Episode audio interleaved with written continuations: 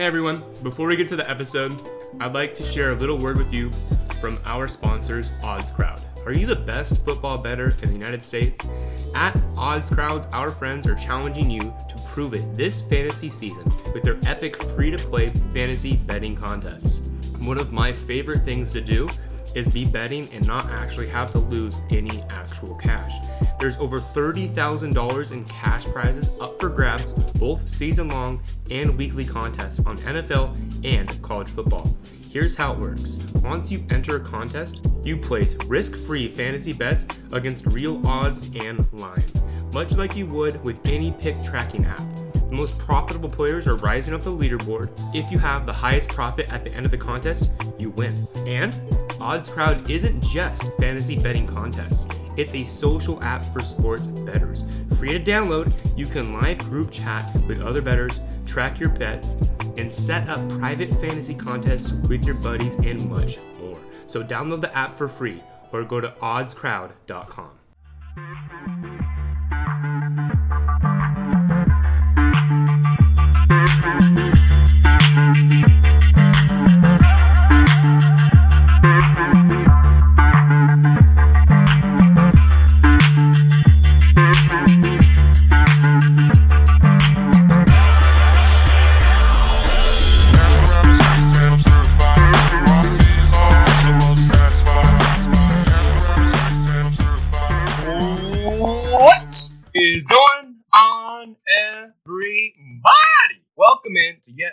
episode of Rookie on the Rise. Ladies and gentlemen, friends, cats, dogs, aliens, dudes, dudettes, hedgehogs. What's up? How are we doing? It's great to be here. Super thrilled to have my friend Mr. Jacob on from the Twatter. This man is probably one of the few people that when he tells me I am dumb, I listen and I listen closely.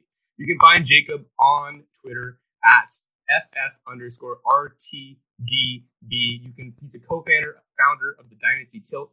He's one of the lead analysts at Roto Underworld.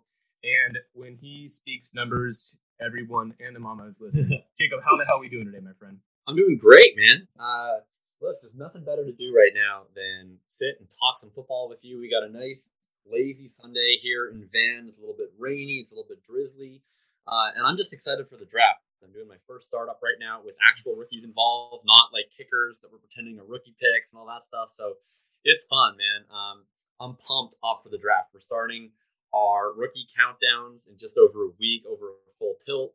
I'm diving more into this class every day. This is this is the best time. It truly is the best time. I I timed my startup strategy poorly. Uh, I've done three this off season, and I, I don't know what to do for the next six Man, months. I wish I had only done three. I'm, I'm an addict. I can't. I can't stop with the startups. It's, I- it's a problem. it is a problem, and luckily my fiance is like, "Listen, you have a problem, and we're gonna get under control." And uh, I, I capped it at seven because I feel that right now I'd rather have have some that I care about than more that I just do for the fun of drafting and stuff. Because startups are just they're so damn fun, so damn fun. Uh, strongly recommend you guys doing a startup with rookies pre-draft because you get some wild, wild, wild, wild values. Like Oh yeah. Zamir White going running back four out of the rookies, and Brian Robinson go running back five. I mean, I think I, think that that's like kind of viable. Like, so I, I think it's, it's kind of a, I don't know. I'm, I'm stuck in this weird spot with both the, well, all, all the positions really, but especially with running backs, uh, where so much of it is, is just dependent on draft capital and the situation and opportunity. Like, I like I don't like Zamir White like as a prospect all that much. I like him a little bit better after the combine, but I still I still don't think he's very good. Uh, I, I really don't like Brian Robinson, but yeah, I've been doing like especially these best ball drafts. I've been doing. I'm not quite as into the super flex ones honestly, but in in the previous like the first uh, big board, I've been doing, and I, I talked about this on David Gotiri's podcast where the guys that I actually really like, like I uh, I really like Rachaad White. Um, I I like him far less after the combine, but I, I was not that. Uh, sorry, I, I love not Rachaad White. I like Rachaad White a lot more after the combine. I was going to the other guy that I liked a little bit was Kyren Williams, who obviously after the combine I uh, R.I.P. rest in peace. Um, like these guys were going way up there, and I was like, I don't necessarily know, like you know, what the draft capital is going to be, especially White. Like I think he was being drafted as the RB five, I want to say, on on these underdog tournaments. And I love Rachaad White. Like if, if he gets drafted in round two, which won't happen, but if he did, he would be my RB two in the entire class. Like, I, I love him. Uh, but I expect him to be drafted in like round four, which is Yeah. what the mock draft say. Um, and I expect, you know, Zamir White is a guy who like will probably be drafted ahead of Rachaad White, and he was going like undrafted prior to the combine. Um, you know, James Cook, a similar one, and people were drafting like these guys like Tyler Allgeier and Jerome Ford, like just these guys that are Twitter darlings that the NFL doesn't care about. And that's that's like the biggest edge to me is I just want to backload. Like when we actually when, when I'm doing these pre-draft, I just want to like arbitrage draft capital, right? So like Jahan Dotson is a guy at wide receiver who when the when the big board first opened up, he was going as like the wide receiver 10, um, like really late. And it's like he's might go in the first round of the NFL draft. And I don't really love Jahan Dotson. Like we'll talk a lot about the wide receivers that I talk about today, who tend to, who are all like early declare hyper productive guys that um, I love statistically, and that's not Dotson. But I know for a fact that after we do the NFL draft, like Dotson's going to be going higher than David Bell in ADP. Um, and then if I want to take my David Bell super late, then I can do that, and then I can fade Dotson at a higher cost because I've already jammed him at the lower cost.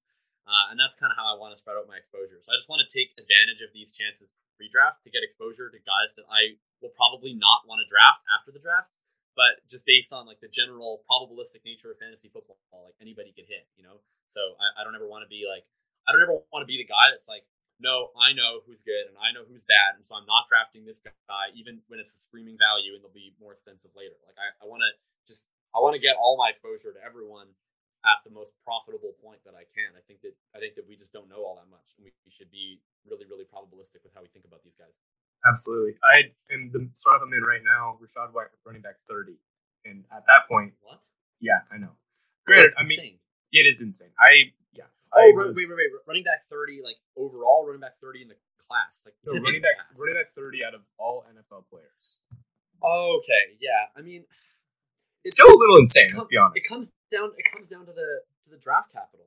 Like, if he goes round 40, he will not be ranked in my top 30. Or sorry, if he goes round four, he will not be ranked in my top 30. Like, I mean, he might never play. Like, Yep. I, like I, I don't know. Like, it, it really depends on like a lot of this with running back is kind of draft capital landing spot. And it's easy to remember when people have a big hit, right? So, like Elijah Mitchell was the guy that I was on last year. I, I really liked him in my pre-draft ranks. He was in my top five. Um, and I and I it was kind of how I felt about Rachaad White, where I, I looked at Mitchell, I was like, I really like this guy. I don't imagine the NFL is gonna like him as much as I do. But what I have to remember is is the denominator. Like Drew always talks about this, Drew Ozenchak, who uh, the bulletproof bean counter, I'm in his Patreon, like he always talks about the denominator, and it's true. Like another guy that I really liked similarly to Mitchell at this time last year was Jermar Jefferson. And he went round seven and lost his third string job to Craig Reynolds. Like so most of the time the guys that you love that the NFL then drafts on day three, like they're not good. You know, like a lot of people really loved Kylin Hill, right? Like he, he's never gonna happen. That's that's um you know, uh I'm trying to think of another example. Oh, two two years ago, like I can say like, yeah, I was on a podcast being like James Robinson's like a really interesting undrafted free agent. Like uh, I would like to grab him off waivers. And obviously it pays off in a massive way. But also, if you'd ask me pre-draft, like who I really loved, I love Darrynton Evans. You know, and like he just got caught by Tennessee. Um, so it's like people like you're going to be wrong more often than you're right. And even guys that have a good track record on late round running backs, and I would say that I do honestly.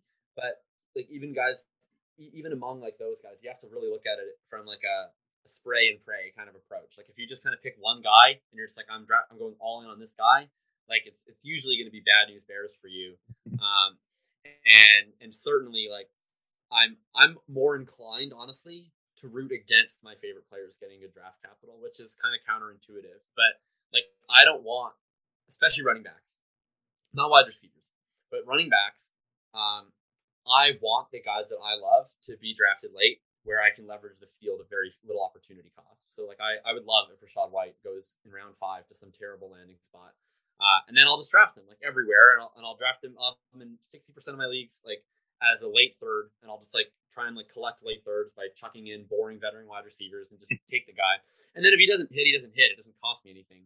But what you never want to draft are like the guys who get pushed up the board because they're round three picks in these good landing spots. Like, I mean, gosh, that like it was Sermon and Carter last year, and Carter looks like he might be a moderate hit, but Sermon obviously is a massive bust.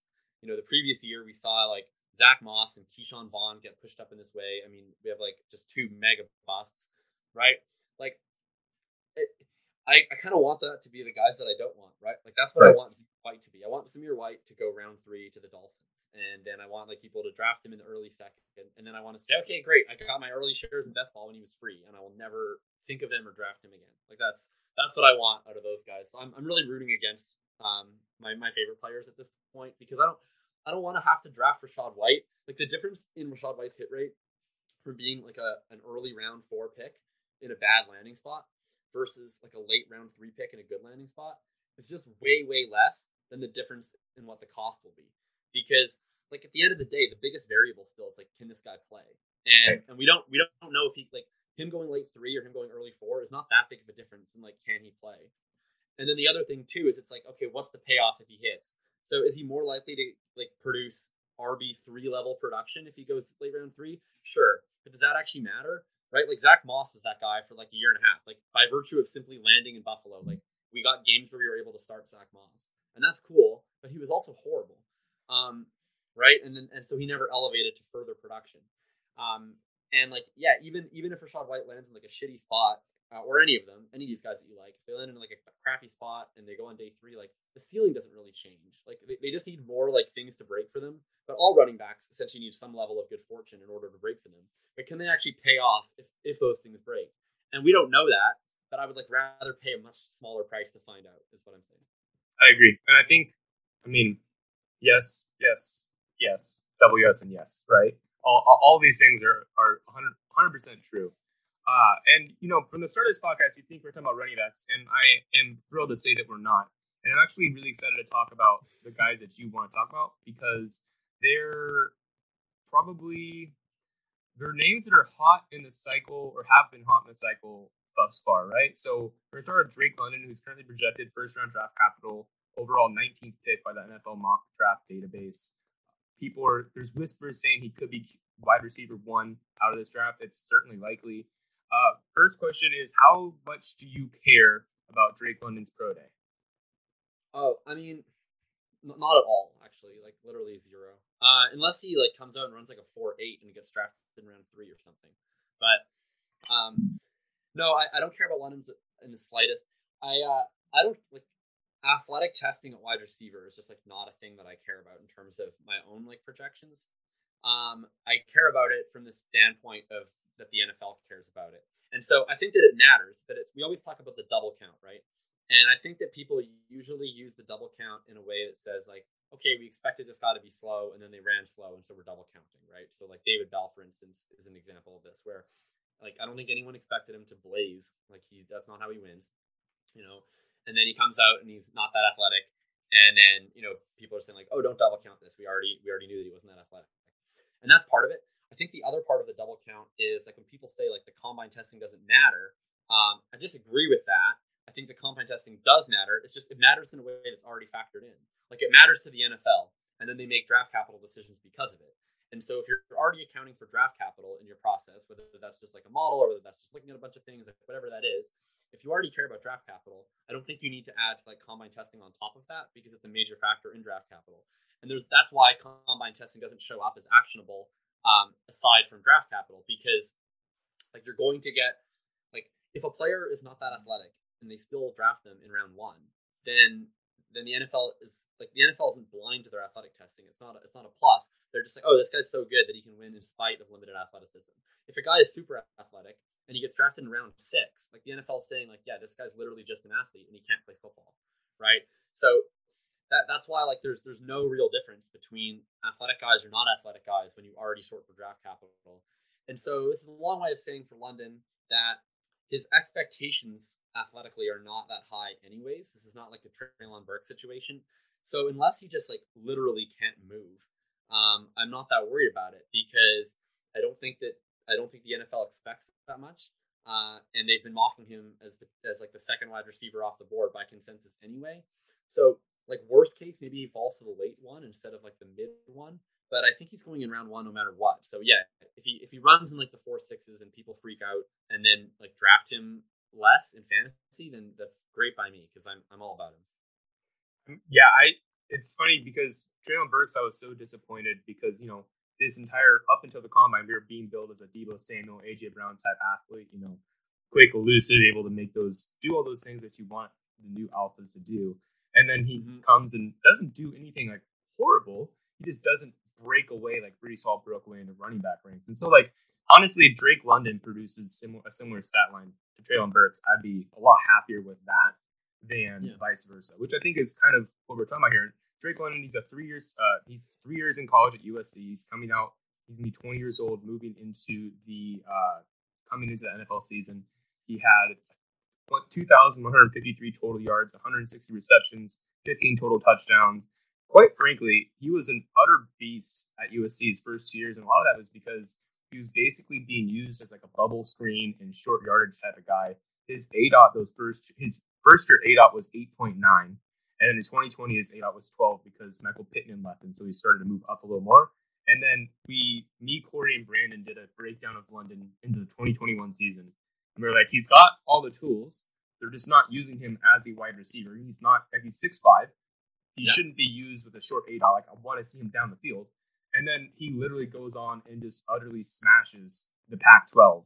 119 targets, 88 receptions, 1,084 yards.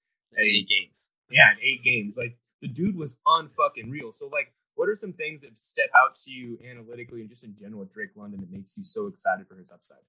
Yeah, I mean, analytically, pretty much perfect. Well, okay, perfect with one caveat. So the I, think like the biggest um there's like two sort of divides I think that really affect this class in terms of how people process things analytically. Um, and I'm kind of a, a person that just like kind of amalgamates, and I and I kind of tend to split the middle on it a little bit, just because I'm I think I think people draw like a little bit too certain conclusions from relatively small samples and potentially noisy ones. And those are like a should we adjust per game um, when people miss time due to injury or opt out or something like that? Uh, and then another one is should we use age or experience? Um, and in general, I'm an experience over age person, um, aside from like maybe just as a tiebreaker. Uh, and then in general, I do adjust for per game. And I know that people have ran the sample and they say like, oh, it's more predictive if you use total. And I think there's a lot of times where data could look more predictive um, without necessarily being more actionable. Like an example of this is like targets per route run versus um, target share, where like target share is more predictive. But that's because there's just a lot of players who we should be able to look at their targets per route run and say like, yeah, of course they're just not going to get more routes because they're like a total gadget player or they're not that good or whatever. Um, but if you're like able to actually use a little bit of common sense and dive into the context, like what are players that actually might get more routes, and then if we think about like, okay, what's the payoff if, if they do, then I think that that can sometimes be a more actionable stat. And so I feel I feel a little bit similarly with this per game versus season total. So where I'm going with all this, for anyone who's not aware, Drake London uh, um, had a very serious ankle injury uh, in his eighth and final game of the season. He was on pace to absolutely smash, like he was leading. Uh, uh, he was basically he was the most productive wide receiver in America this year. Um, his yards per team pass attempt was rolling. His yards per outrun was rolling. All, all that stuff uh, was potentially going to be top of the class. And then if you solely look at his like the season totals, he looks kind of uninspiring analytically because he played with a lot of competition in his first two years. Uh, and he also just had a really weird second year where they played like six games at USC. So it's just kind of really noisy. Um, and so he, he like broke out ish uh, the first two years. And then this massive breakout in the third year was cut short. Uh, if you go to per game, then he looks pretty much awesome, like from an analytical perspective. He, he's a early declare. He's super young. He's only 20 years old. Massively productive as a junior. He was productive enough as a freshman, and then especially as a sophomore, playing next to, as you said, Pittman, Amon-Ra St. Brown, and Tyler Vaughns, who is also a really productive college receiver. So I like London a lot. London right now is my wide receiver one in the class. I think he has the fewest question marks, just in terms of like his analytical profile is everything that we want. It, doesn't really have any holes to me, and you know I think he's gonna get he's younger than Burks and he's gonna go higher in the NFL draft than Burks most likely. So it really comes down to those two. But to me, like you know, I'm not even sure that athleticism matters all that much at wide receiver, independent of draft capital. And the big allure of Burks over London has seemingly been athleticism. Um, and and that I don't think that the gap's that large based on what we've seen out of Burke so far. So it, it is London for me at one, uh, and I, I really really love this prospect. I think he's everything that we want to see, and uh, and I'm and I'm excited to address some of like the concerns around him from some people in the film community. Yeah, I think you know I I I like that with the film community, and, and by and large, and granted, it's not everyone in anyone, but there's a lot of their own sort of double counting, right? Like there's a lot of things that they view that are used against prospects two times instead of one time, and I feel like we both have a tendency, analytics and film, to focus more on the negatives instead of the positives, like what a prospect can't do instead of what they can do, which we know by the NFL standards they're the exact opposite. They just care what you're able to do, and you know Drake London being six five, uh, he weighed in. He didn't. He weighed in at two nineteen with that. Yeah, came in six, came in six four. Yeah, six three point nine or yeah, like, that, like yeah. which is phenomenal. Like I was more worried he was six five than anything else, to be completely honest. So like hmm. Six three two nineteen, that's exactly what you want.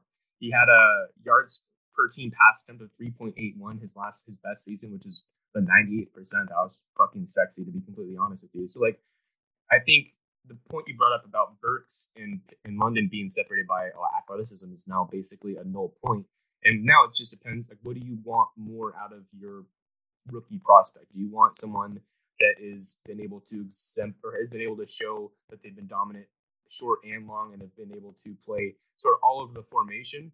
You know, like uh, London played 98%, and 92% in in the slot his 2019 and 2020 season, and then he went and dominated out wide his senior season, where Treylon Burks has predominantly been a slot wide receiver at Arkansas. So I think you know, I think there's a real strong case to be made for Drake London sharing a ranking spot with Treylon Burks, if not exceeding him. What are some What are some concerns you've been hearing about about London that you think are kind of far fetched and and wrong? Yeah, I mean, I don't even know necessarily about like far fetched, but I, I, guess just maybe like overweighted. So I think that the biggest pe- thing that people have said with London is he's just a contested catch guy. Um, you know, that's what we keep hearing, just a contested catch guy and that he had a high portion of his production on screens and contested catches, and people see those as sort of less earned targets in a sense. Um, and, and maybe so. Like I, you know, we, we've seen this in the past. I just think that the biggest thing people do is a lot of people overlearn recent lessons um, because people really struggle. And I talked about this in my most recent article for Player Profiler um, about like people overlearning lessons of bust they didn't predict. And I think people just really are uncomfortable with the idea of that a bet that was likely to hit didn't hit. And it's weird because this stuff happens like all the time in our daily lives, right? Like, I don't know, think about like you go to the bus, you, you go to catch a bus in the morning. It's like, what, what are, there's always a percentage chance, you know, that it's going to show up right on time. It's going to show up a little bit early. It's going to show up a little bit late. Like, you don't know. You don't know when you walk in. Is it likely on on any given day that your bus is going to be five minutes late? No, it's not likely. Is that is it always possible though? Yes. Like, do you then analyze when your bus was up five minutes late? Like, why why on today, this random Tuesday, did it happen to be five minutes late? No, you don't. You're just like, oh, sometimes the bus is late, right? And sometimes sometimes good prospects bust. Like, I I really think that's that's kind of all that it is. And so N'Keal Harry is a guy who's like lives just like rent free in the minds of the fantasy community now, two years later. And the book on him was that, you know, we were fooled into this fake good analytical profile because all he was good at is contested catches, and then the contested catches don't translate into the NFL. And like it can both be possible that N'Keal Harry failed because he couldn't separate, and that we shouldn't just apply that now to like all new wide receivers. Like I, I just like honestly, if N'Keal Harry came out again and I didn't know how his career would grow, I would draft him again. Like he was a good prospect, and and just like random stuff happens. Like I, I wouldn't expect round six running backs like Elijah Mitchell to come out and be a top 24 back in their first year. I wouldn't expect that to happen. But at the same time, on aggregate, we know that that will happen. Like we just don't know exactly who it's going to be. Just like you know that if you catch the same bus every day for a month, you know that sometimes it's going to be five minutes late. You just don't know which day it's going to be. And and that's really what happened, I think, with Harry. And so with London now, people have adapted this. I think that it's, it's faulty on a couple counts. Like number one, people are just overweighting the separation thing. Like, yeah, of course, separation matters in the NFL. But like most players who can't separate and can't get open don't get drafted in the first round, like right, like most of them are just bad, and then the NFL tells us they're bad by not drafting them. Like people ask, like draft capital isn't a film metric. Like draft capital is a film metric. The, the whole reason why analytical models can have an edge is because the NFL isn't using them. Like if the NFL just used analytical models and then drafted wide receivers based on pre-draft analytical models, then ours would have zero edge whatsoever. Um, the only reason is because the analytical models do a good job of saying like, okay, here's the type of players that produce better for fantasy based on the draft capital they're afforded, and London London is one of those.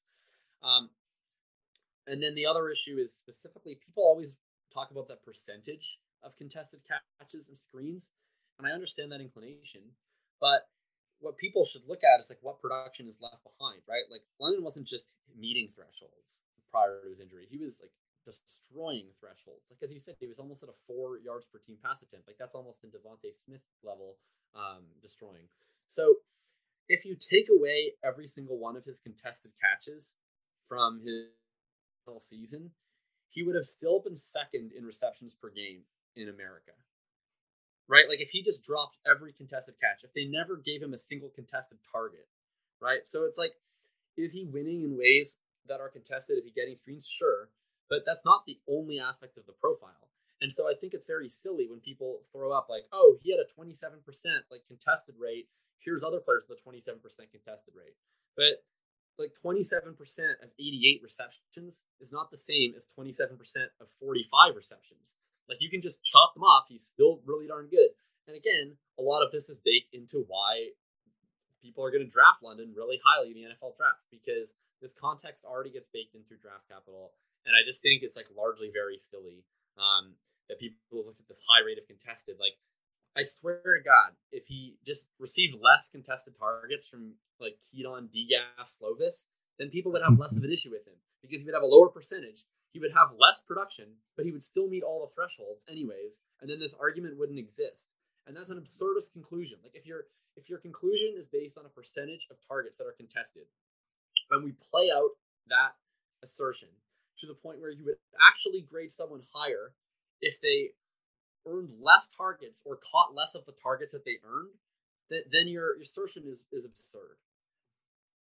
I, I think I think that's a really excellent and poignant point of being able to make it. And mostly, you know, like you had our Drake line was charted by PFF with 28 contested targets in 2021. So if you just take those away, like you were saying, that's still 91 targets in a season, which is still fucking absurd especially on an eight game clip, right? Like most most college players don't see 91 targets in a full 13, 14 games, let alone 8 mm-hmm. games. So like, yeah, I it's easy to say he's a contested he's a contested catch type of guy, but you know, looking back in his soft, junior and sophomore seasons, he was 40% contested catch rate at 2019 and a 50% contested contested catch rate 2020. So it really isn't that big of a factor. It's just one of those, again, it's one of those things that people choose to hyper focus on instead of rationalizing and, and saying what Drake London is able to do and what he does exceptionally well. It's like, well, you know, he has a tendency to have a contested catch rate, which, by the way, he does fucking well with.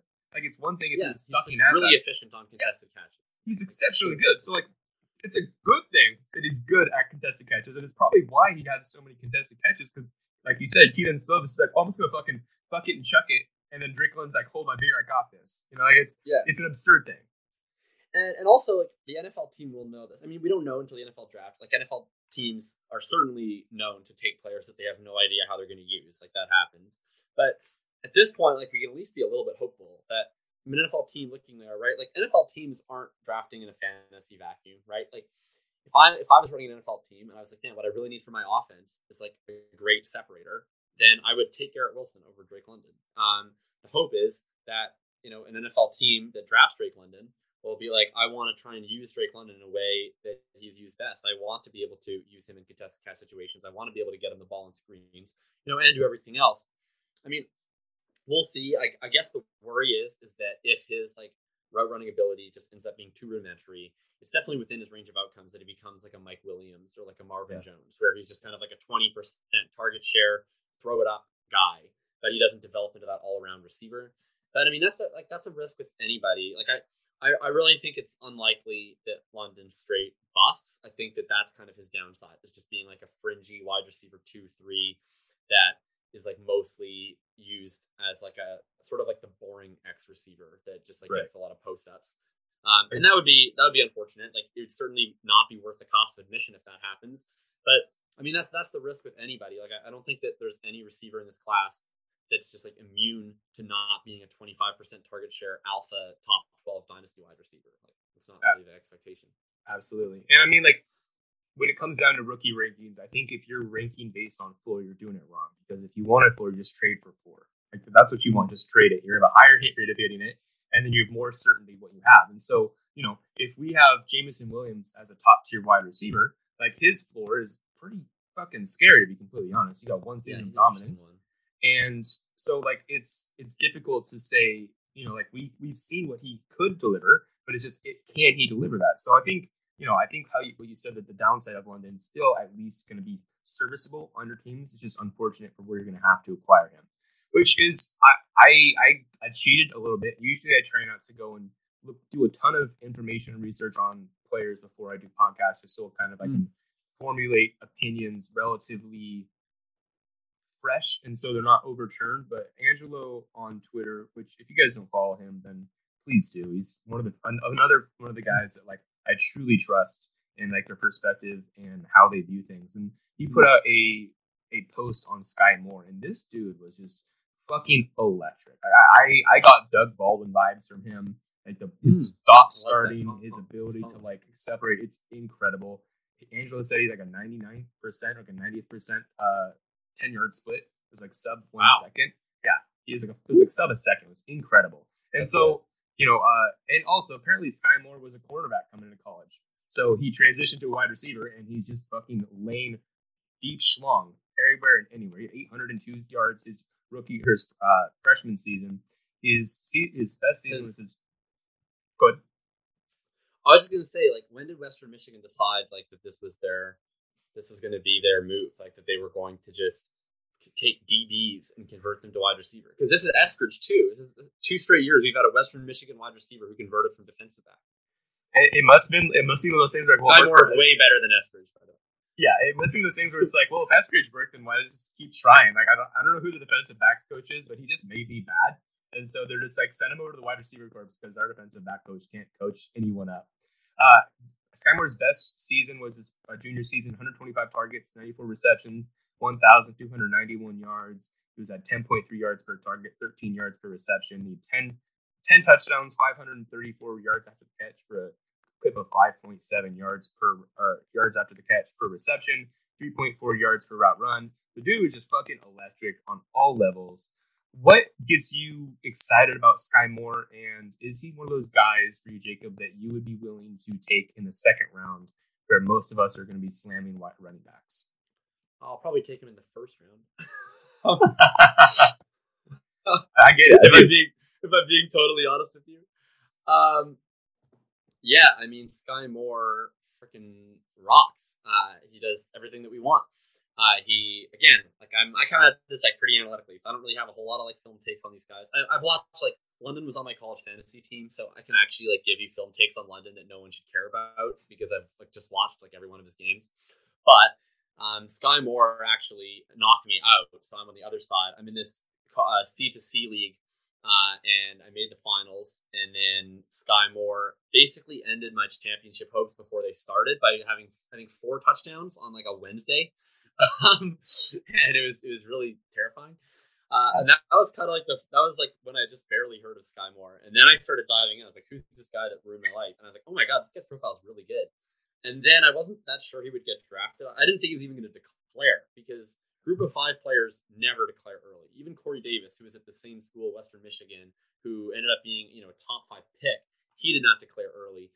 And so, interestingly, I had this conversation with Alfred Fernandez on my show, who's just a really really awesome Devy mind, and we were sort of talking about these Power Five guys that Power Five uh, players.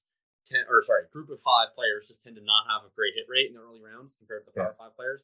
I actually have a higher one in the later rounds, but um, and you know, we were saying like, is this a potential double count issue where, uh, you know, we know that early declare, uh, at least most of us know that's apparently being relitigated on Twitter. But Is it? yeah, Are we pretending that's not a thing? Jetpack is really going after it. But Oh um, so mo- anyone who's like looked through the data knows that early declare for early round picks is a big plus. It's not that late declares don't hit or anything like that, but it late, early declares hit at a higher rate in rounds one, two, and three. Um, and because these group of five players just tend not to declare early, uh, you know, maybe, maybe that's why these group of five players keep not hitting because people keep seeing these 22 year old group of five players dominate against a bunch of future mechanics and accountants that are like 19, and then they overdraft them and then they're bad. And like that's what we saw with Eskridge last year. Um, that's what we're going to see with probably Jalen Tolbert this year. Mhm. Um, but Sky Moore is not that. Sky Moore played against, you know, with Eskridge, who like I don't like as an NFL player, but he got drafted in round two. Is obviously a very capable college player. Still had a second year breakout beside D'Wayne Eskridge, uh, and then this year had just a phenomenal season.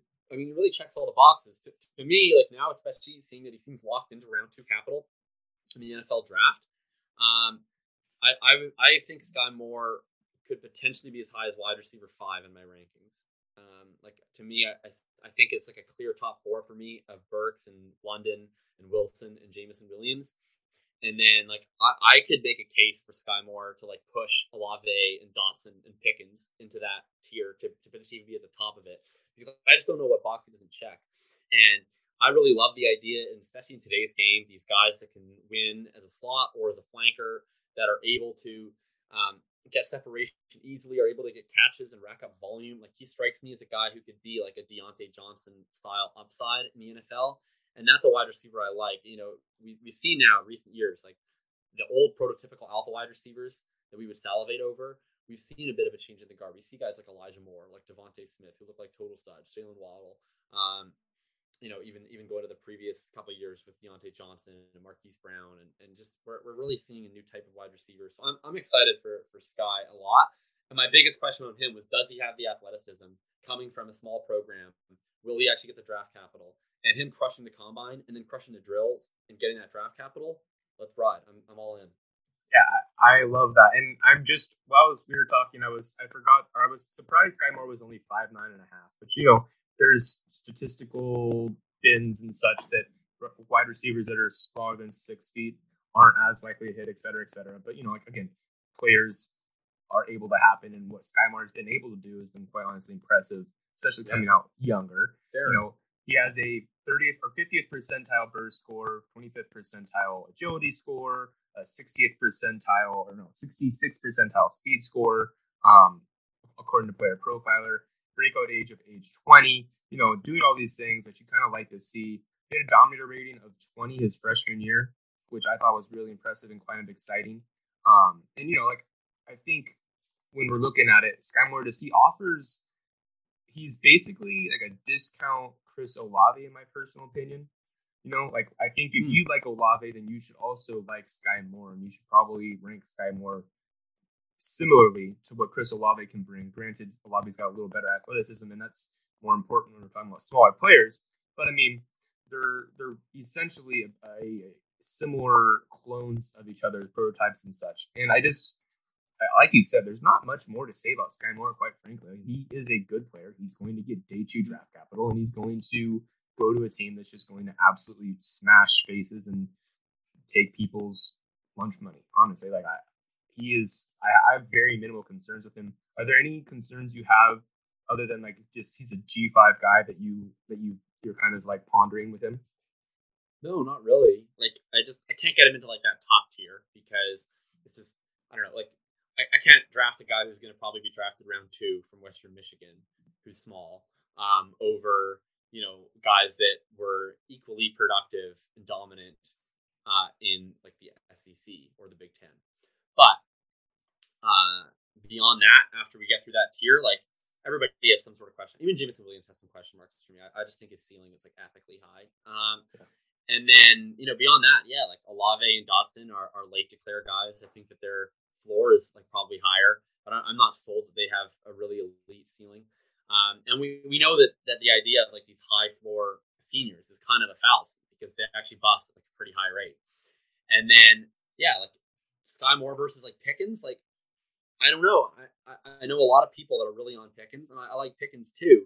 But to me, a lot of the reasons why I like Pickens, it's like, okay, he's big, he's got the athleticism, he had the really early breakout in the SEC. I, I get all that, but like his floor is zero. Like he his, he hasn't produced meaningfully in two years, right? I mean, he never really produced meaningfully. He had a he had a breakout freshman season, which is a breakout because it's scaled down. But his best season is not all that awesome. Like people talk about Pickens, I think, which is way more optimism than they talked about a Rondale Moore last year because Pickens looks like what people's vision is of an elite alpha wide receiver, and Rondale Moore looks like a jitterbug. But they actually had a lot in common, right? They had this like really big breakout freshman season. Rondale was way, way better actually, and then you know then kind of like a middling second year and injuries and whatever have you. So I think the floor on Pickens is that he sucks. Uh, I don't think that he sucks, but I, I think like that's a legitimate outcome. I think it's very unlikely that Sky Moore is bad you know, does he end up becoming a difference maker, or does he end up being more of like a Tyler Boyd, Jarvis Landry type of guy? You know, that's possible. But we just saw we kind of had this conversation with Elijah Moore last year too. And the thing is, is like a lot of what we're doing with rookie wide receiver drafting is we're building in value insulation. So, like a rookie wide receiver does not have to show that much to be able to get cashed out. Like if you drafted Elijah Moore last year, even if you decide, you know what, like I'm to just cash out now. I mean, you can you can cash out Elijah Moore for a lot. Like he's going up in the range of top 15 dynasty wide receivers off of pretty much a four game stretch. Um, so, you know, even if Sky Moore does not come out and have like a super dominant season, as long as he shows enough flashes, people are going to want to buy into those sophomore breakout options, and you're going to be able to sell him at a major profit. And I think he's one of the guys of that tier who's most likely to accrue a lot of value in their rookie season because he just checks all the boxes that we look for as a rookie wide receiver. Yes. I'm just gonna stick there. Just yes. uh, he yeah he had almost two yards per team pass attempt his freshman season. He finished his best season was in 2020 with 2.51.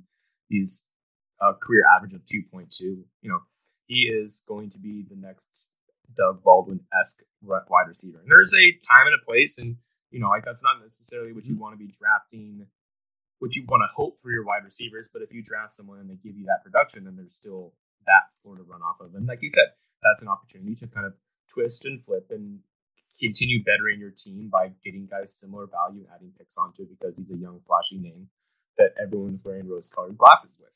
And I, while we're on the topic of smaller guys, we're going to talk about a guy who is about an inch and some change shorter and just has a much different style about him. That's be Wan'Dale Robinson. He came in hot and he has a really impressive analytical profile, to be completely honest with you. He spent two years at Tennessee and didn't really do a whole, or didn't, was basically mismanaged and misused. He transferred to Kentucky, and him and Will Levis. Nebraska just, initially, Nebraska. Thank you, Nebraska. My apologies. He transferred to Kentucky, and him and Will Levis just basically dropped slong for for, for 13 games. They was they were like the best friends ever. Uh, the only or the biggest knock on Wan'Dale Robinson right now is that he's 5'8", and he's 178 pounds, and he wasn't that impressive from like an athletic standpoint. So, does his analytical and like production profile outweigh those issues that like there's only two wide receivers that are five eight or shorter that have been elite in the NFL or the, in fantasy football, and Steve Smith and Tyreek Hill? Like, how are you? How are you finding the difference between those two major standpoints right now? Yeah, so I warned you before the show that I was going to be very boring at talking about sleepers, especially wide receivers, because uh, like my answer for most of the guys that are in the sleeper category is like, well, it depends on what their draft capital is. Um, and that's how I feel about Wan'Dale. So, like, again, we, we sort of have like a double rule out process is how I look at analytical models. So, like, you know, we look at we look at the analytic things, we look at the with the production based data, and we say, okay, does this guy meet our thresholds? Yes or no? And with Wan'Dale, it's like a massively resounding yes. Like if I just bring off the chart of like your weighted dominator, your uh, yards per team pass attempt, receiving yards market share, whatever statistics you want to use, and you throw a little like campus to Canton graphic by year, like Wan'Dale Robinson will look like possibly the best wide receiver in the class. Like if you just look at that on a on a vacuum. And the fact that all that production was done in the Big Ten and in the SEC, part of it was done while playing with this disgusting hybrid role. And then, you know, he has a ridiculously dominant season in the SEC. Like if we're just literally just looking in a vacuum at the production, we're not factoring in what he looks like, how short he is, everything else. Like his season is the same season essentially as Jameson Williams, but with way better production year one and year two. Um, so I love Wan'Dale. The issue is, like I said, it's a double rule out process. We have plenty of examples of wide receivers who look great from an analytical lens, and then the NFL says, no, actually, this guy sucks. Uh, and usually they're correct. Uh, like we often have this gut reaction to say like, oh, the NFL doesn't know what they're doing. They drafted this guy the wrong way, and it's actually the opposite. It's like we shouldn't look at it. We shouldn't look at our analytical models and say like this is the exact order that the NFL should draft in, because again, if that happened, we would have no edge. Like what this is is, is it's, a, it's a filter that we place upon draft capital to say, subject to draft capital, these are the guys who profile most like fantasy producers. Like it's not about good or bad; it's about looking at positive indicators of future fantasy production, and Wan'Dale has those. That being said, uh, like if, if he does go round four, round five, you know that kind of that kind of solves out everything else, right? And that's the biggest issue with these five eight guys. There are just not a lot of five eight players that get drafted highly. Um, and you know now I think people are especially down on Wan'Dale because of what happened with Rondale last year. I mean, first of all, we don't even know how Rondale Moore's career is going to end up. Like he had one year, and it wasn't like a totally hopeless year. He didn't like Tutu Atwell it. He didn't. I mean, he had like a significantly better year than like Terrace Marshall, right? Like I, I don't think that there's zero hope for Rondale Moore at all. I, I don't like know that I think it's likely that he ends up hitting, but I mean, Christian Kirk's out of there now. He was earning a lot of targets on his routes. Uh, he's going to probably run more routes. Um, hopefully, they add a boundary wide receiver. They play Rondale in the slot full time, and then we'll see what happens. You know, it's it's definitely not out of the question to me that in two years we look back and say like, why would we ever have faded someone for comparing to Rondale Moore? Which is part of the reason we should just not compare people to singular comps. It's ridiculous. So, all in all, I, I think that yeah, it's, it's again, this is like the theme of everything that I'm saying. Because a lot of this gets solved by draft capital. Why why are there so few short players in the NFL? Because most short players don't succeed in the NFL. Does that mean that if the NFL drafts a short player in round two that they won't succeed? Probably not, because probably the NFL looks at that player and says, "Wow, you have a lot of special qualities that most players do not at your size. We think you can play, and so we're going to draft you in round two. I, I Wan'Dale right now is his mock draft data is right kind of on the edge of round three and round four, and ultimately that's going to determine a lot for me. Like if he ends up being a day two pick, I'm going to be like pretty all in on him. If he goes like round four, round five, I'm, I'm probably not. Like I would love to be a guy that's like it's kind of different for me with with wide receiver than, than running back in that respect. Where I would love to be the guy to say, hey, great, he'll go even cheaper. But most of the time, it just doesn't work out that way. For every Amon-Ra St. Brown who looked like he was way better in, in from an analytical perspective and then fell and then he hit anyway, there's far more like Tylan Wallace's, right? Who yeah. looked like a pretty good prospect. Miles Boykin. Ends up in round four. And then all of a sudden, you know, just doesn't do anything and he's bad and the NFL is right. They are usually right. So yeah, long story short, I think if Wan'Dale gets drafted, and he's the one where it's the opposite of what I was saying with Rachaad White. I actually really do hope Wan'Dale gets drafted highly because right. I think if he gets drafted round two or round three, that because of his height, because of people's fear of him being like Rondale, I don't think he's going to be drafted efficiently. I, I, will be like well, well, well above the field. He would be right in that tier for me with Sky Moore and Pickens and Dotson and Olave. I think that's unlikely. I think it's more likely he ends up going like round four, round five and we never really talk about him again. And at that point, like, will his ADP be attractive enough for me to take some shots? Yes, but I'd probably rather be drafting running backs in that range. The or the NFL mock draft database currently has Wan'Dale Robinson as a third round projection with an overall of pick 78. The most I would be ecstatic. ecstatic, right? It would be it'd be phenomenal. Uh, the most recent mock was done on the 10th of March by Walter Football. Um, and this fucking asshole, which if I heard, I'm pretty sure this Walter is like the, just the douchiest of douches. Just uh, yeah, he's the worst, and he has Wan'Dale Robinson mock 30 to the Chiefs. Um, so oh my god, I mean, if that Walter, happens, you, Walter, if you ever get one right, man, uh, Walter, one time, one time, uh, yeah, I'm just gonna shit on you, Walter, and then if you have problems, you can just come step into my DMs because I have no problems telling guys like you to fuck right off. Uh, one time, yeah. be right, Walt. Yeah, I mean, like, it, yeah, if there is a time to be right, like Juju and Wan'Dale Robinson and Tyreek and Kelce on the Chiefs would just be honestly borderline illegal and definitely would send many people to the hospital because they would have boners for longer than four hours. Uh, I, I, mean, I mean, Hardman, but productive. Yeah, it, it's oh god, that's a beautiful, that's a beautiful thing right there. But I mean, what you're saying is true, right? Like draft capital is the end all be all because it ultimately gives us the best glimpse into what we or what the NFL thinks of a player, and that's why you're more inclined to root for wide receivers getting high draft capitals because they don't necessarily have the same uh, opportunities come arise as constant as running backs do because running backs is a high. It's a, there's a reason it's a scarce position. It's because you have a lot of guys that are out of league in two to three years, and there's a lot of injuries that happen due to the nature of their position. And there just isn't those aren't those opportunities for wide receivers, which is why you want guys drafted in the first three rounds. My question is though, is just because Amon-Ra St. Brown was productive and Michael Carter looks like he may actually be a moderately suitable fantasy producer for year for a couple years. Are you going to kind of start to view early fourth round picks as like guys that you don't immediately write off due to like the day three label? Um, I mean, like I don't write anyone off, but it's just a matter of like trying to make the most probabilistically sound bet, right? And so like my my general take on on all these guys is that people just overrate the immediacy of the opportunity presented in general, and especially a running back. Like it, uh, like like I, I said before with running back, it's just like okay, in a vacuum, would I rather have the early round four pick or the round three pick that's drafted into a spot where it looks like they can play right away versus the guy who might be third or fourth in the depth chart? Like obviously yes, but the reality is is like the ceiling case still depends on ability. The ability is unknown, and the fact is like being drafted into a better situation does not does not like show that the NFL values their ability any more or any less than just general draft capital does. So like if you see a running back drafted in the early fourth to you know um, Atlanta versus a team a running back drafted in the early fourth to Tennessee, like of course the Atlanta one's going to get drafted way way higher because of the immediacy of the opportunity.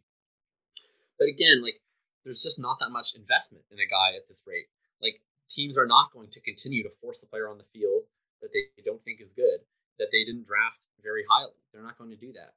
And yeah, like it's an easier to see the scenario for payoff, but it is it is just so disproportionate that like small increase in probability versus the cost. So like yeah, I'm, I'm always going to be. Uh, it's not as much about the draft capital, I guess, in terms of where I'll be writing guys off or where I'll be taking bets. It's, it's just kind of comes down to the situation and how much people overvalue the situation. So the guys that I'll end up on are like among the fourth round picks. Like I'll end up with more of the guys that are in murkier situations that go much later than the guys who end up in much better situations. Because our expectation for all of these guys is that they are probably bad. Like most players that go in round four are probably not good and the people that are getting pushed up by the situation, they're getting drafted far above what their talent level says. Like I want to be taking my shots at these guys on day three at a, at a price that's commensurate with their uh, with their talent level, which is probably not that high. And then I'm only buying the upside in that case. Like if I spend if I spend a late third on one of these guys, I'm only buying the upside, right? Like I'm it's like okay, whatever. If it doesn't hit, it doesn't hit. It didn't, it didn't cost me anything.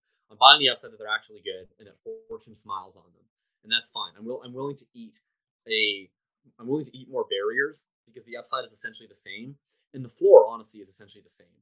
It's just like maybe the the distribution of that floor and that ceiling and the immediacy of it that's a little bit off. But these guys that get pushed up, like yeah, like it looks like Michael Carter might hit, but I still think Michael Carter was a terrible process pick. And and, and maybe he won't hit. Like he had a he had a solid rookie season. Like he's still a guy that they took in round four last year the Jets might sign Melvin Gordon tomorrow. Like we don't know what's going to happen. Um, and so it looks promising, but again, we should look at the denominator of these guys. Like look at Moss, look at Vaughn, look at Sermon. Like most of these guys that get way pushed up are not the ones you should be taking. The guys who are the much better values based on their probable range of outcomes were other guys that were drafted in round four, like Rhamondre Stevenson, like like a guy like Khalil Herbert in round six, or Elijah Mitchell in round six those were guys where it's like, oh, cool. These guys are probably like the same talent level as Michael Carter. They were all drafted like in the same general range, you know, or a Chuba or whatever. All these guys are probably bad, but if some of them are good, you know, maybe, um, you know, m- maybe we're actually able to just buy that upside. and if they suck, then they suck. It doesn't really matter. It didn't cost us anything. Versus Carter, where if he Sermon, like that's a massive, massive miss. Like Trey Sermon is a debilitating pick, right? Because your opportunity cost to take Trey Sermon in a lot of cases was, you know, Elijah Moore or Rondale Moore or or Terrace Marshall. And Marshall's bad too. But if you're just drafting these guys, like you want to take the higher probability bets, and the higher probability bets in that range were the wide receivers versus Sermon and Carter.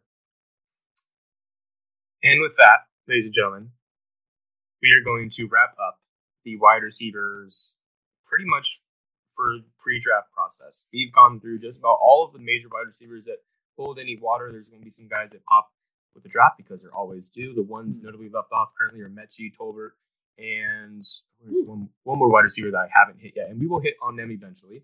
But we're going to jump into quarterbacks in a little bit here. So we're able to talk about that shit show and that circus. And then we're going to kind of come back and start talking about those guys that haven't fully been hit on just yet. And then we'll probably go drop into just the overall rookie process, bring on some guys that are real keen and smart, much like Jacob. Jacob, I got one question for you. Yeah, please. Maybe a couple more. Uh, how in depth? I mean, you're in a C2C league, so you you're, you've been paying attention to the 2023 class, right? Yeah, of course. All right. So I got a question from uh, Super Moon Vibes on Twitter, and he goes, "Yes, it's a two-parter." He goes, "Crystal ball prediction: Which conference produces the most picks in the 2023 draft?" And then also, could it be possible that there are three quarterbacks selected in the 2023 draft, and then in parentheses, Stroud, Young, and Anthony Richardson out of Florida? So first, first one first. Uh, why is the SEC going to produce the most draft picks in the 2023 drafts, and why is it always the SEC? Um, yeah, I mean, first of all, I like to the extent that I've studied the 2023 class, I've studied their wide receivers, running backs, and quarterbacks. I know absolutely nothing about like linemen and defensive players. So, in terms of like which conference is going to have the most picks, like I couldn't answer that because 70% of the players that we drafted in the first round I've never heard of and play positions that I don't focus on. But it will probably be the SEC. because yep. because the SEC recruits all the best athletes and they recruit the best players, and then their players get drafted highly. So, I with zero supporting information, I will say the SEC. As for the quarterbacks, uh, Anthony Richardson, that's an interesting one. I, I don't know that. Um, I'm not sure that I've seen like as much buzz. Certainly Stroud and Young. Um, I think If I had to guess, and it really is a guess, because after that it's quite ambiguous, and a lot of quarterbacks like drastically alter their stock in year three and year four, like we just saw with guys like Howell and Rattler versus guys like Pickett, um, you know, who came out of freaking nowhere, right? Um, I would say uh, Will Levis probably has a pretty good shot at being a third quarterback off the board. Uh, I think I think he I think he had a pretty impressive year this year. He's going to get a lot of primetime opportunities in the SEC to show his stuff. Uh, it kind of reminds me of like Matt Corral from last year, where he was the guy who was the SEC quarterback. Everybody knew he was kind of on the radar, but he had that opportunity to really step forward again in his senior year. And I'm excited to see what Levis puts together this year. I think it's, it's possible that he's a, a first round quarterback option. But I mean, this 2023 class, like Stroud and Young are fun, but the, the I mean, the, what really sets this class apart is is we're gonna get like kind of a 2020 esque running back room yeah. again, mm-hmm. where like we're gonna we could potentially see like five to six running backs that are really worthy of a round one rookie pick, and that's just so awesome because it's gonna push. I mean, do you remember in 2020 drafts like how late some of the stud wide receivers were going, right? And similar last year, not as much because of running backs, but because of quarterbacks, right? Because we had those five quarterbacks, and so it's pushing like your Smiths and your Waddles and your Batemans and all these guys into like the one-two turn. Mm-hmm. And that's what we're just not getting this year. That's that's the biggest fall off with this class is that this wide receiver class is like just as good in my opinion as 2020 and 2021, albeit without a Ja'Marr Chase at the top. But all of them are getting pushed up. Like we're gonna have to draft London and Burks and Wilson probably with like picks three, four, five, um, because after Hall and after Willis, there's just no running backs quarterbacks that people are like super super excited to go draft at the one three one four. And when you don't have those high scarcity positions that are filling the first half of the first round, then all of a sudden, you know, instead of drafting guys like London and Wilson and Burks, who would usually be late firsts, now all of a sudden your late firsts are guys like you know Pickens and Olave and Dotson, who would usually be early seconds. Um, and it's it's the it's the it's the dearth of quarterbacks and running backs that are sort of making the wide receivers worse values than they usually are in this class. That will not be the case next year. Like I, I I'm I have like ten guys that I think uh, I will rate higher than the 103 in this year's class. Like I, I think we can go pretty deep. Like we're, we're gonna have, yeah. um, like we're gonna have Young and Stroud, of course. I mean, the running backs just look glorious. Like we're gonna have Bijan Robinson, of course, up top, and then I look forward to many debates after that. But in whatever order you like them right now, or, or we'll eventually. I mean, we'll have Evans, we'll have Gibbs, we'll have Bigsby, we'll have Tucker. Uh, you know, some people like that, like people who will never play in the NFL, like Deuce Vaughn. Um, Israeli Abanikanda out of Pitt. Yeah, clear Israeli, please. We got tons of dudes, and then the wide yeah. receivers. Nobody's talking about the wide receivers, but like Jackson Smith-Njigba looks like he's going to be a better prospect than anyone in this class. He literally outproduced two of the top four wide receivers in this year's class while being younger than them, two years younger than them. Uh, I mean, Kayshon Boutte looks awesome, and I, I don't know why Jordan Addison gets so much disrespect. Um, He plays I guess because he's I guess because he's skinny, but Yeah. um, I mean he's awesome. Like Kenny Pickett was total trash his entire college career, and then Addison carried him to the top half of the first round on his back like a Greg Mhm. Jennings, and now he gets Kedon Slovis. He gets the guy who like focused on London with like a forty percent target share. Yeah. Um. So I'm I'm I'm like I'm like a big Addison stan. I, I think his production's off the charts, and it's weird to me that when it was DeVonta Smith who played for Alabama, everyone was like, "Oh, it's fine that he's skinny. We don't care." But now because it's a super productive wide receiver from Pitt, everyone's like, "Oh, he's skinny. He's bad." Um, so Yeah, it's it's the, the helmet plays a major role in a lot of these debates, right? yeah, And you also got uh you got Quentin Johnston out of TCU. I don't know if anyone's ready to get Yeah. another Yeah, TCU love wide Quentin Johnston. receiver. And then I'm Parker ready. Wash. Oh, I'm ready. ready to get hurt. I fuck Jalen Reagor, but I'm ready to get her to get my TCU. You got Parker Yeah. Washington out of Penn State, and then you got Rakim Jarrett out of Maryland. Just the dude that's continuously been like teasing everyone for two and a half years. He's probably gonna have like a day three, day four, or day two, day three pick. I'm Yeah, we know that there's going to be just like random, like two random receivers out of Ohio State and Alabama that we haven't heard of yet that will go Absolutely. in top two rounds. Absolutely, I'm sure Julian Fleming will do some dumb shit, and everyone's gonna be all up in his. Uh, oh, Jordan, Harrison Jr. bless 2024. I can't wait for that young man. And then uh, Jermaine Burton out of he's definitely get the Bama bump. He's the next guy that is, people are just gonna who the, who the fuck is this guy? Like, oh, that's why he's just a fucking gangster. Uh, and then I think also Mooney, the two guys I would pay attention to would be DJU. He played a quarterback for Clemson at 260 pounds, and like I don't understand how in today's day and age anyone could That's like, rationally that's say like that's- Jamarcus level. that is literally Jamarcus level. That is the least rational thing. He's dropped down to 220, 230 right now. He's looking better in camp. So I think if he has a good year in year three, you could see him kind of get pushed up to that wide or that quarterback three point. Uh, Will Levis is another great one. Hendon Hooker out of Tennessee is going to be a popular Oh, yeah. one. Although Everyone- he's that one's that one's interesting though. It is interesting. I'm I'm so I'm gonna be conflicted. Like I, I'm a Tennessee fan, so I, I love Hendon Hooker, but um, I mean he'll be like if he if he gets pushed up, like that's like can't imagine anyone with more alarm bells. Like he's like a Yeah. he's gonna be a sixth year senior.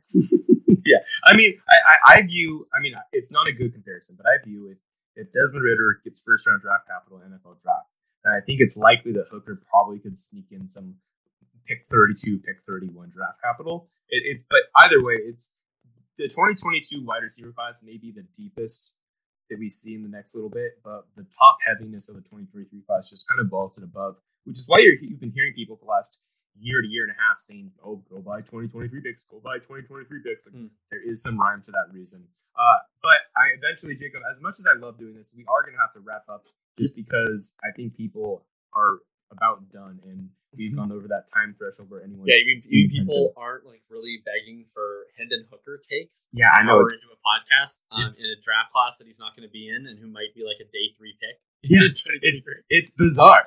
It's bizarre. I Uh, don't people want that. I, I, you know, there's just things I don't understand, and that's one of them. Uh, Jacob, thank you so much, man. You were definitely in the running for my favorite Canadian. You and Corey are the guys that are my undisputed Canadian goats. Uh, thank you so much for coming out here, man. If there are any hot takes you've got stewing in that brain of yours, let them ride, and we'll sign off.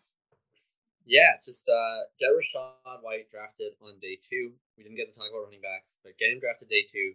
He checks literally every single box what we should want in running back prospect. He has the size, he has the athleticism, he has the pass catching, he has the production, he has the efficiency on his side. He's a little old, but we don't have to care about that. Um, running back too too much. Uh, and if he goes on day two, um, then then uh, then Rachaad White will be a better dynasty pick than Kenneth Walker. That's my hot take. You love to see it here, folks. Everyone, thank you so much. You can find Jacob on Twitter at ff underscore rtdb. I nailed that, right? Yeah, you sure did. Run the Uh, ball. Thank you guys so much for your time. You can find me on Twitter at the FF Salmon. Again, if you have any questions or suggestions, slide into those DMs, talk shit, let me get hit, and then we'll keep it running. Your time's valuable. It means that you spend it with us. So thank you so much for that. Please, as always, check in on your loved ones. Make sure they know they are known. And then take care of yourself. Take care of your mental because there's only one person that's going to do that. And it's. Have a blessed day. Have a beautiful day. Do something great. I'll see you next time. That's. Peace.